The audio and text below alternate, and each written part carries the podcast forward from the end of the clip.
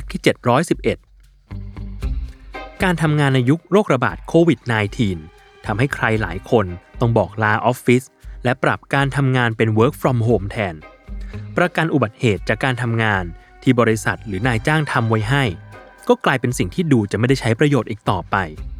แต่ไม่ใช่สำหรับพนักงานบริษัทคนนี้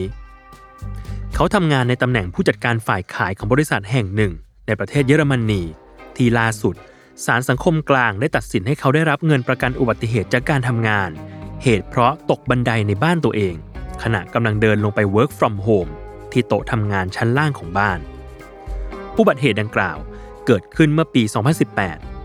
การพลัดตกลงในครั้งนั้นทำให้กระดูกสันหลังของเขาหักและนำมาซึ่งการยื่นฟ้องร้องต่อศาลเพราะมองว่าตัวเองควรได้รับเงินประกันอุบัติเหตุจากการทำงานแต่กว่าจะชนะคดีและได้รับเงินประกันนั้นไม่ใช่เรื่องง่ายเพราะเขาเคยถูกศาลชั้นต้นยกฟ้องคำร้องเพราะมองว่านั่นไม่ใช่อุบัติเหตุที่เกิดขึ้นภายในสถานที่ทำงานจริงๆแต่ด้วยความไม่ยอมแพ้เขายื่นฟ้องต่อศาลระดับที่สูงขึ้นอย่างศาลสังคมกลาง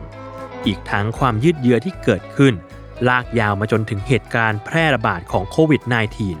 จนท้ายที่สุดเมื่อวันที่แปดธันวาคมสองพันยี่สิบเอ็ดศาลสังคมกลางตัดสินให้เขาได้รับเงินชดเชยจากเหตุการณ์ที่เกิดขึ้นระหว่างการเดินทางไปทำงานที่ชั้นล่างในบ้านของตัวเองด้วยมุมมองที่เปลี่ยนไปของศาลต่อวิธีการทำงานรูปแบบใหม่ที่ขอบเขตของการทำงานไม่ได้ถูกจำกัดให้อยู่แค่ในออฟฟิศอีกต่อไป